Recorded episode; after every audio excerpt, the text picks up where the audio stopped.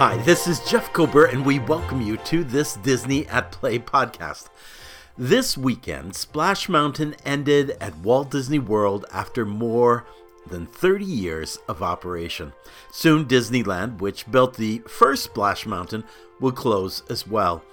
While there may be controversy of its replacement, there is no question this attraction was a brilliant Imagineering masterpiece. Led by designers like Tony Baxter and Bruce Gordon, Chris states, This attraction did what no other ride or attraction could do, especially for Disneyland and later for Walt Disney World and even Tokyo Disneyland.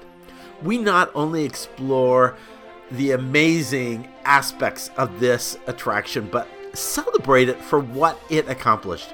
While there is so much good regarding the advent of Tiana's Bayou Adventure, there will never be anything like the innovation that is Disney's Splash Mountain. This podcast is dedicated to celebrating this Imagineering masterpiece.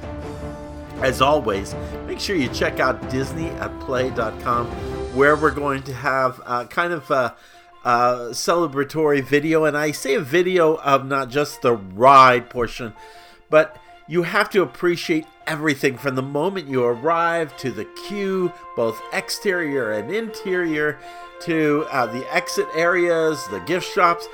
All of it is is one entire experience. Even more so when you get to Disneyland. And in fact, that's where we're going to begin. Well, out in California at least, because Splash Mountain at Disneyland was an answer to three problems. The first problem was the need for a flume ride. This was a problem exacerbated by Dick Nunis, who really felt like the organization needed to compete with the best ride flume there was, and that ride flume was only a couple of miles away from Disneyland. To understand how a flume ride experience came to Disneyland, one has to understand Knott's Berry Farm, and and its its position and its uh, its relevance to this entire experience. Now, you should know that um, the Arrow Corporation and and those who were part of the Arrow Corporation who built many of the original attractions at Disneyland, later at Walt Disney World, even built the bobsleds, had also gone off and built a flume ride. And at that time, I think the first flume ride that they built was sold to Six Flags over Texas, and I think the other one was sold, next one was sold to Cedar Fair. These early flume rides did one thing they took you up and then they dropped you down. And as a thrill ride, it did a pretty good job of doing exactly what it did. But Knott's came through with something very different. So you kind of get an idea of this. I want to just go back in time to um, the relationship that um, Walter Knott had with Walter Disney. Um, not, uh, I'm reading, by the way, from Knott's uh, Preserved, which is an excellent story of how um, Knott's Berry Farm came to be. Walt Disney had been friendly with the Knott family for many years and even had been invited to the inaugural run of the Ghost Town and Calico Railway in 1952. The following year, the Disney's Disney's team came to Knott's and took a look at the farm's design and operations. Knott's Berry Farm had grown organically with no master layout, but art director Harper Goff was among Disney's guests who studied Ghost Town for inspiration and drew their own carefully uh, rendered plans. Knott respected Disney, but grew concerned about this looming possibility of Disneyland operating in the nearby city of Anaheim. You'd hear rumors about an amusement park occasionally, said Russell Knott. Once I called Mr. Disney and asked him. He said, Well, we've got a good start, About 60 acres on West Street. I said, well, That's interesting. I thought you were thinking about other locations.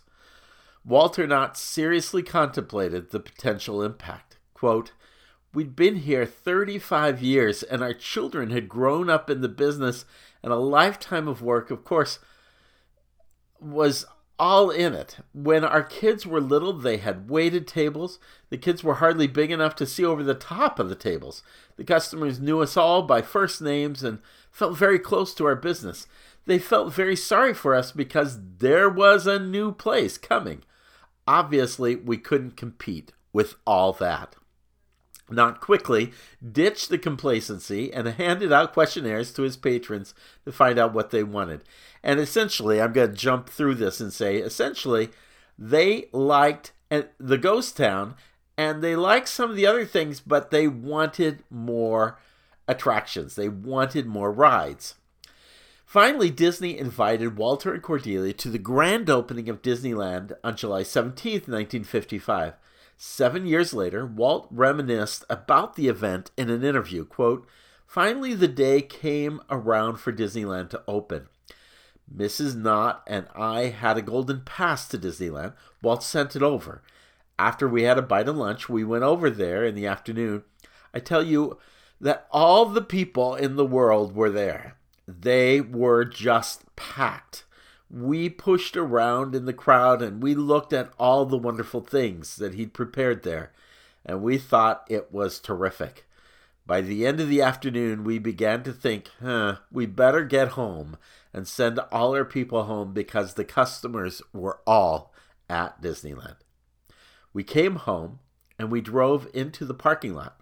There were lots of cars, and we came in and asked in the kitchen. They said, oh, it'd been almost a normal Sunday we had had the best year we'd ever had, and everyone since has been bigger than the year before. It just proves that maybe we needed some competition. Well, in time, that competition came in the form of new rides. One of it was the Calico uh, Mine Train ride, which really is um, parallel to uh, what would become uh, Big Thunder Mountain. But the biggest one, the thing that really was going to um, set the stage for uh, competing against Disneyland, would ultimately become their log flume.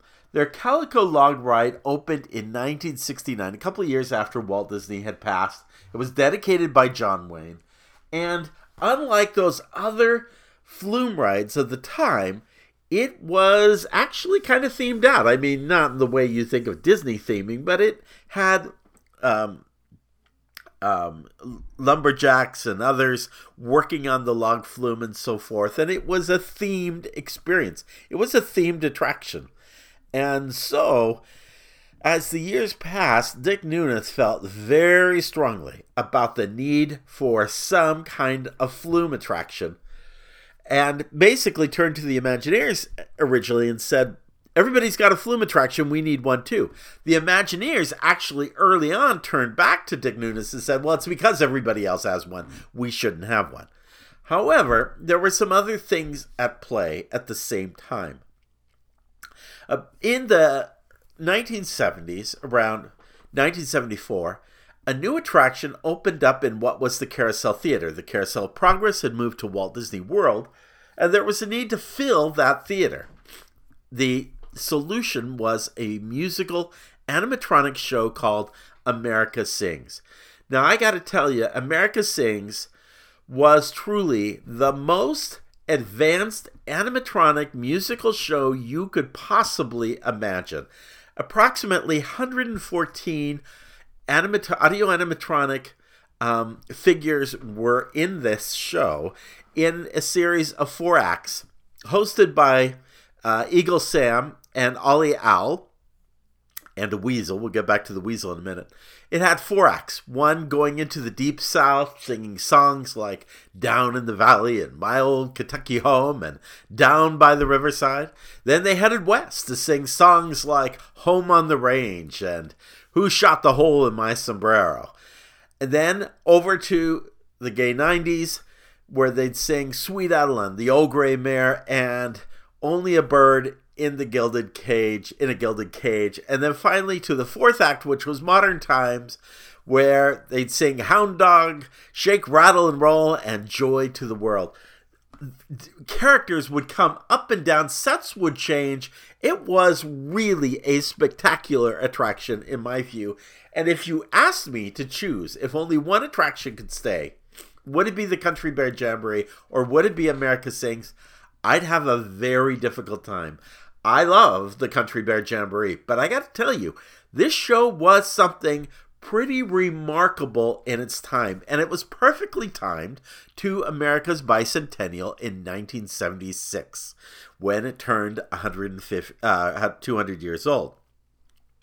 And so it played out during that time. But by the time we got to 1977, 1978, attendance in this theater had just gone away. It wasn't happening. And there was a big question what do you do with all of those animatronic characters? Especially because it was a very expensive set of characters to keep um, up and running in the best way possible. So this became the second issue what to do with America Sings. There was a third issue that was also facing the organization at that time. On the other side of Disneyland Park was an area called Bear Country. And well, it had earlier been an Indian village, but had been transferred when Country Bear Jamboree was so successful at Walt Disney World. Mind you, it was the only thing on that end of the park. There was no pirates, there was no uh, Thunder Mountain, and of course, there was no uh, Splash Mountain. And so there were long lines at the Country Bear Jamboree. Well, by all means, we should have a Country Bear Jamboree at Disneyland. In fact, we should have not one, but two Country Bear Jamboree theaters, and the masses will come in huge numbers and fill that theater in the corner beyond Pirates of the Caribbean and New Orleans and the Haunted Mansion. They'll go into that very corner all the way to the back to see the Country Bear Jamboree. Not. It did not happen although it had attendance, it did not do what it needed to do in terms of really moving a massive number of people into that corner to better allocate the flow of traffic throughout throughout the entire park. So as a result, there was these three problems: a flume ride, an exit strategy for America Sings, and a way to fill the back corner of the park in Bear Country. Enter um, uh, enter uh, Ted Tony Baxter, who was already under some degree of pressure from Dick Nunis to come up with the flume ride. And he kept thinking about what would that look like? How would they do that? And suddenly, sitting in traffic one day on the Santa Ana freeway, it came to him like a bolt of lightning. What if we were to take the characters from America Sings, build a flume ride back in Bear Country, and theme it. What would be the theme? Well, honestly, most of the major films that Disney had created by that time had all been used. I guess they could have gone with Fox and the Hound or something, but maybe Bambi. But in truth, they saw this possibility with Song of the South because it had music. He saw the possibility of doing a flume ride called Zippity Doo Dah Run. And that would be filled with animal characters that would be in alignment with the Song of the South characters, i.e., Brer Rabbit, Brer Fox, and Brer Bear, and they would create an entire attraction of themselves. And oh, it would fill that corner of the park. And so that's what that's what Disney did. By the way, Marc Davis had designed uh, the uh, America Sings attraction, so it was even more appropriate to use these characters to kind of help fill out that area. He had even been an animator with Song of the South and had done some of this. So it was just all of the perfect issues coming together. Now you had to get buy in. And at that time, what was happening was, well, while they had worked on models and ideas for this, there was a big change in the company, and in and in that overhaul, enter Michael Eisner. And Michael Eisner, on one of his first Saturdays, came out to Disney Imagineering with his son no less, to look at the kinds of things they were working on. Um, one of those things was Star Tours, which Tony Baxter had also been working on. That was an obvious hit. Michael Eisner really uh, linked up with the idea of, uh, working with George Lucas. They everybody knew that Star Tours was a hit property. Could we make that happen? That sounded like a perfect idea. The other thing was this flume ride called Zippity Doo Dah Run. Now, what really helped the day was that his son was with him. And he was totally psyched by this attraction. As Tony Baxter says, eh, it's amazing that my entire career was dependent on a teenager at that moment. But fortunately for him, the teenager loved the ride. Uh, in time, the ride got a different name. In truth, it kind of got married with the idea of what if we kind of based it around Splash, which was a film that had come out during that time period about a mermaid and uh, everyone could see that, that wasn't the right fit. But the title, Splash, got married with the idea of a mountain, like Big Thunder Mountain and Matterhorn Mountain and Space Mountain, and thus came Splash Mountain. And so we have what became Splash Mountain. By the way, um, I believe Dick Nunis actually changed his mind about this attraction because the cost of it kept going up, and he was not happy with the increasing costs of trying to get this. Well, they just couldn't even get the the flume right, and it was delayed in opening. But it was an answer for those audio animatronics, many of which I want to say about seventy of those original animatronics went into the original Splash Mountain. A couple of them ended up over in Splash Mountain, Bare Bone or Bare Skeleton, and they kind of became characters over in the queue for um, Star Tours. I don't know what I said, but yeah, a couple of them went over to Star Tours. And the rest would eventually move on to the other Splash Mountains. Um, but they kept trying to fit how could we get as many of those animatronics into the original Splash Mountain? And honestly, when you go to, if you are one of these listeners who have been on Walt Disney World's or Magic Kingdom, Splash Mountain again and again and again, you'll be a little surprised when you go to Disneyland because there were a lot more animatronics available. They were able to take a good chunk of those animatronics and apply them toward that attraction, then add about eight other animatronics for Brer Bear, Brer Fox, and, and uh, Brer Rabbit. And so that's how we came to have um, Splash Mountain. Oh, by the way, uh, one of the things that happened in America Sings is you would start in one theater and then you'd go through four acts and you'd end in another theater, the same way you do with Carousel of Progress.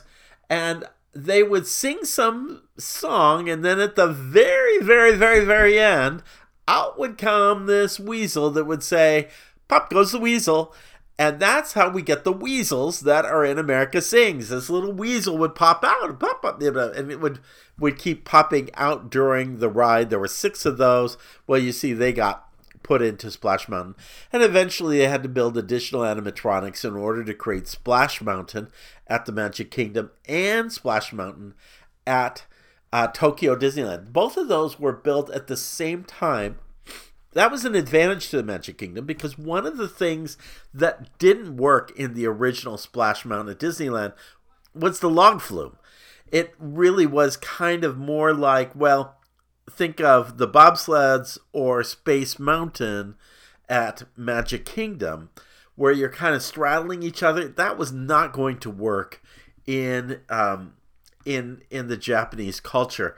So they redesigned the flume to be two side by side, and that um, created a, a better flume that was then used as well for the Magic Kingdom. So that's how we got that particular log as opposed to to the one. Now, one of the great things about Splash Mountain is that it has an, unbelievably great visual presence. The entire mountain sits about, well, about five stories high. Um, at Disneyland, they've actually built it down. Um, they've kind of dug down a little bit to um, better uh, match it with the surrounding area. Remember, the castle and other things are not quite as high in that mountain as they are at the Magic Kingdom. But what they've done is there's this great visual presence when you first arrive there at Chick-a-Pin Hill. You see the logs coming down the flume, and out sprays the water. And um, of course, mind you, if you don't know, those are water jets. It's not really the log, but it looks great. And more importantly, it gives guests who are wondering whether they should go on this ride uh, well, it gives them an education as to whether or not they should go and not go on it. If you go back to Space Mountain, one of the big problems of that attraction is that you didn't know what was in it. And a lot of people, especially early on, got on that attraction having no idea it was going to be a roller coaster in the complete dark. And so this is really helpful to have that visual. In fact, actually, at Space Mountain, they went at one point they had a sign with astronauts in a ride in a roller coaster, well, you know, space vehicle, kind of careening through um, on the sign so that you got an idea that this indeed was a roller coaster.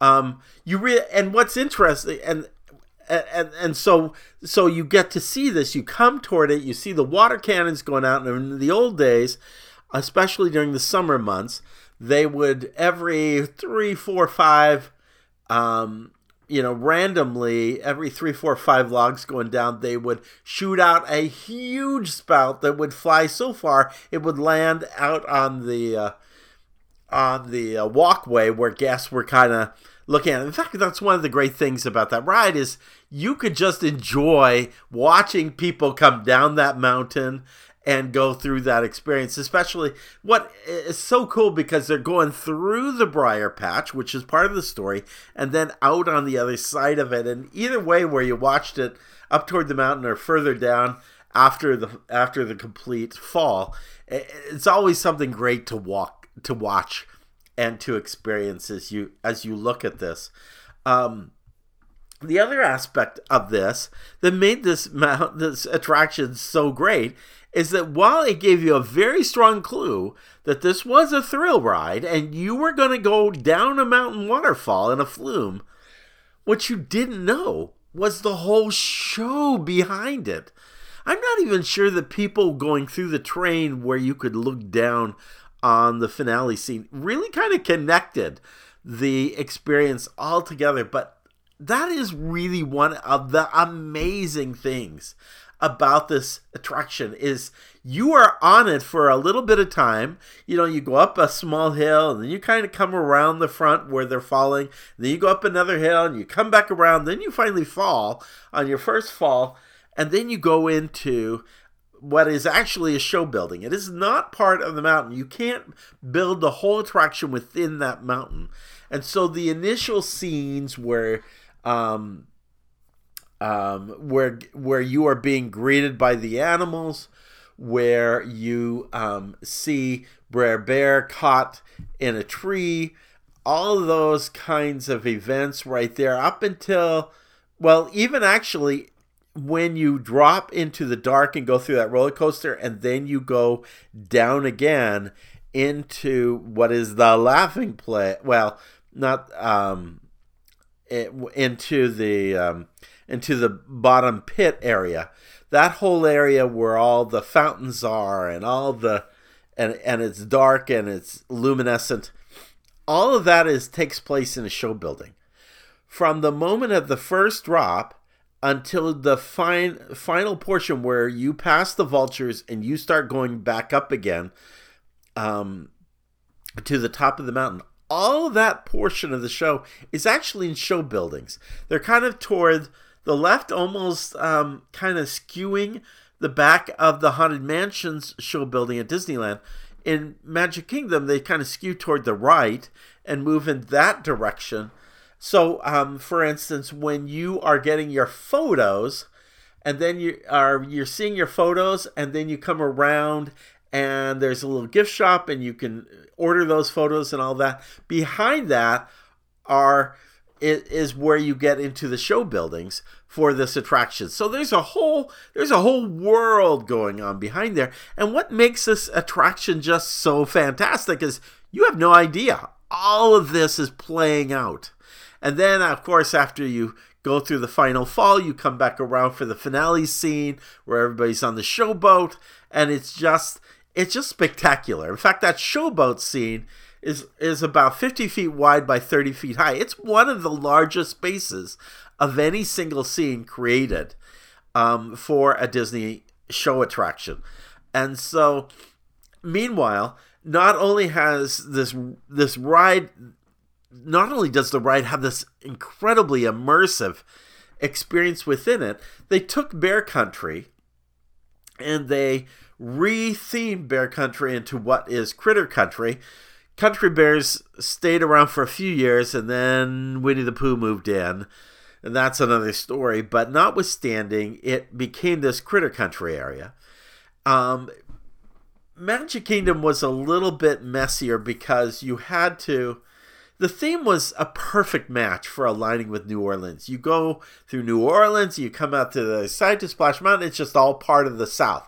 So it's just like this perfect um, concept. Even though the original Bear Country was actually Northwest Woods or North Woods, here they've kind of kind of made it all into the South, you know, with Critter Country. By the way, for Tokyo Disneyland, it fills a great a little corner of the rivers of America there, or the equivalent of the rivers of America, and and and Splash Mountain is just perfect because they have the little characters the, the Japanese just love those kind of little characters, and um, and then with it they have um, Grandma Sarah's. They have a massive a counter service restaurant that is really impressive at Tokyo Disneyland. It is a two story. You actually come in at the top story and you work your way down into this restaurant and there's some outdoor seating but most of it is indoor seating and it's all it's like it's like dining in splash mountain that's essentially what you're getting when you go to grandma sarah's and adjacent is beaver brothers canoes and that um, is a perfect place for a launch point for the canoe ride it, it really is a cool little corner now what becomes of Splash Mountain there, that's not been really declared. It's undergoing, it's actually down as of the 18th of this month, but it's coming back up around the end of February. So they don't have any immediate plans that they have announced for turning it over to Tiana's. They might just wait to see how that goes, but right now the Japanese love the show that's there and they they they get that. Now over at the Magic Kingdom, that attraction that big splash mountain there was kind of shoehorned. Um, they had to move the railroad to the other side. Um, and then they took the red clay and put it kind of in deeper hues to kind of match the the the canyons of Big Thunder Mountain and and kind of utilize some wilder grass and so forth. So it took a little bit more imagination and no, it's not a perfect fit, but it's not a bad fit either and guests just enjoy the fact that they get to go on both attractions when they are at the Magic Kingdom. So all of it is a total package. It is an impressive uh, experience altogether, and uh, you can't help but love it whether you are visiting Disneyland or Magic Kingdom or Tokyo Disney. All of it is really, really great. If I can just add one other element, that really makes this attraction a solid, well, I would call it concrete evidence of great construction, is the fact that the entire attraction is made of cement. The mountain is made of cement, the trees inside are made of cement. Everything, the trough is cement. Your troughs are usually for boats are usually fiberglass, but they dyed it, made it out of cement. In fact, what's wonderful is they can drain. There's about 475,000 gallons of water, or the, at least that's the size of the reservoir. So they're able to actually every night, if they want to, drain it all into the back reservoir, be able to walk through the trough area, do maintenance, do inspection work, refill it in a very short amount of time, and rerun the attraction. The the a great friend of mine, Randy, uh, who I knew many many years ago, he was really the head of laying out all that con- uh, concrete, particularly the foundational concrete that made the troughs and and the mountain itself. But then and then, of course, Disney Imagineers came and did all the sculpting work that created all the elements, houses within the within the attraction and trees within the attraction and every, there's just so many things and why that's so brilliant is because water decays everything so quickly it is if you ever go backstage at pirates of the caribbean you see the effects of water rot that happens and requires continual maintenance and so forth. This is not a problem in Splash Mountain. By the way, used to have tours that I gave when um, I taught and created the customer service program for the Disney Institute.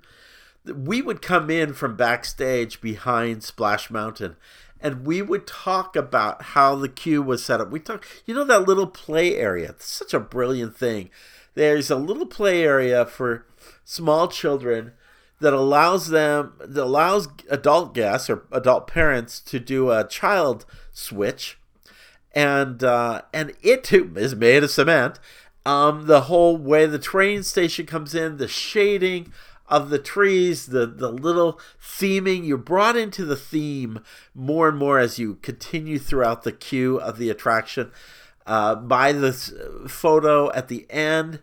Uh, it's just so many elements that create a wonderful experience on Splash Mountain. I have to say that for many years, and I have to also say, by the way, the first time I stepped backstage in Splash Mountain was probably one of the most disappointing things because up until that moment, Splash Mountain was my favorite attraction in all of Walt Disney World. It would I had known it for, uh, let's see, when did that come on board? Well, it wasn't on that long. It was about, I had uh, been around it or on it for about five, six years between Disneyland and Walt Disney World. I love that attraction. It was number, number, number one. The day I went backstage, it was so disappointing. I, my first step was into the computer room. You could see computers that were handling all the work there. Um, and then you stepped into the back. You think that when you go down into the depths and you're at the bottom where the vultures are, you think you're just buried in the earth. Actually, that's just ground zero. You can't build down at the Magic Kingdom. You can only build up, and it. But the brilliance that you think you keep going down and down and down, and then finally up and down, is just that's what I love about Splash Mountain. And even though there have been other great attractions that have come and gone since. I still have a special place in my heart for Splash Mountain. And I think if you've been listening to this podcast, well, you probably do too. It is just something really special. And while I hate to see it evolve into something else, I'm sure what's new is going to be great too. But know that my heart will always remember Splash Mountain, and uh, and I'm grateful for the years that I got to enjoy it. Well, that does it for this Disney at Play podcast. By the way, thanks for your patience. I have been dealing with uh, some clients that and deadlines and so forth, so I've kind of had to move things around. Still trying to get you two podcasts a week, but of course, it just a little bit of a timing issue. So bear with me. Make sure if you haven't checked out my other podcast to do so. The previous one is a replay, but it's about my life, my love of Disney, and my first three decades of Disney. As we're celebrating performance journeys, my business's um, 20th year, 20th anniversary. I'm going to talk in three different podcasts about my years at Disney and then my years at Performance Journeys. And I wanted to preface it with my uh, growing up with Disney. It's all things Disney. So I hope you have, take the time to hear it, as well as we just also did a review of the Walt Disney World Railroad that came back online. Check that out if you haven't. Again, Check out all our podcasts. We appreciate. Check out our Patreon group, Wayfinder Society, and again, wherever you are, whatever you do, always follow the compass of your heart. Have a great day. We'll see you real soon.